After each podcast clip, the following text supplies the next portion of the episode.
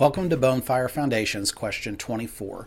How does Christ fulfill the office of a priest? This is Dr. Kevin T. Goddard bringing you answers to the basics of Christianity. Today's question is How does Christ fulfill the office of a priest? Christ fulfills the office of a priest by offering himself only one time as a sacrifice to satisfy God's justice, restoring us to God, and by continually praying for us.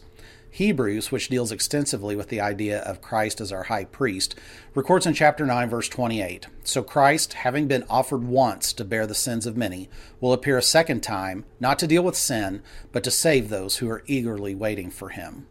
Dr. John MacArthur explains On the Day of Atonement, the people eagerly waited for the high priest to come back out of the Holy of Holies.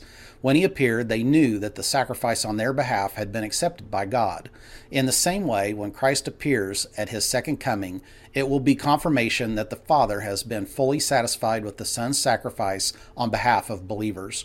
At that point, salvation will be consummated. The burden of mankind's sin won't be upon him in his second coming. In order to satisfy God's law regarding the sacrifice for sins, Christ became and lived perfectly as a man. This allowed Christ to become both the high priest as well as the sacrifice offered by the high priest. Scripture uses the word propitiation, which means satisfy, to describe Christ's sacrifice to God on our behalf.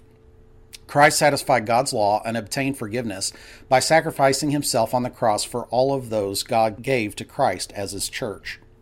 Hebrews 2:17 Therefore, he had to be made like his brothers in every respect, so that he might become a merciful and faithful high priest in the service of God, to make propitiation for the sins of the people.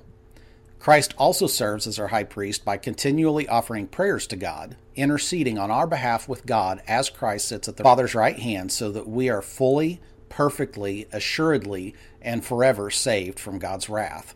Hebrews 7:25. Consequently, he is able to save to the uttermost those who draw near to God through him, since he always lives to make intercession for them. How does Christ fulfill the office of a priest? Christ fulfills the office of a priest by offering himself only one time as a sacrifice to satisfy God's justice, restoring us to God, and by continually praying for us. With distribution now active on Spotify, Apple, Google Play, and others, it is more important than ever that you like, follow, subscribe, and rate this podcast so that it gets recommended to listeners in the app and they are more likely to find it and hear the good news of Jesus Christ through the study of God's Word.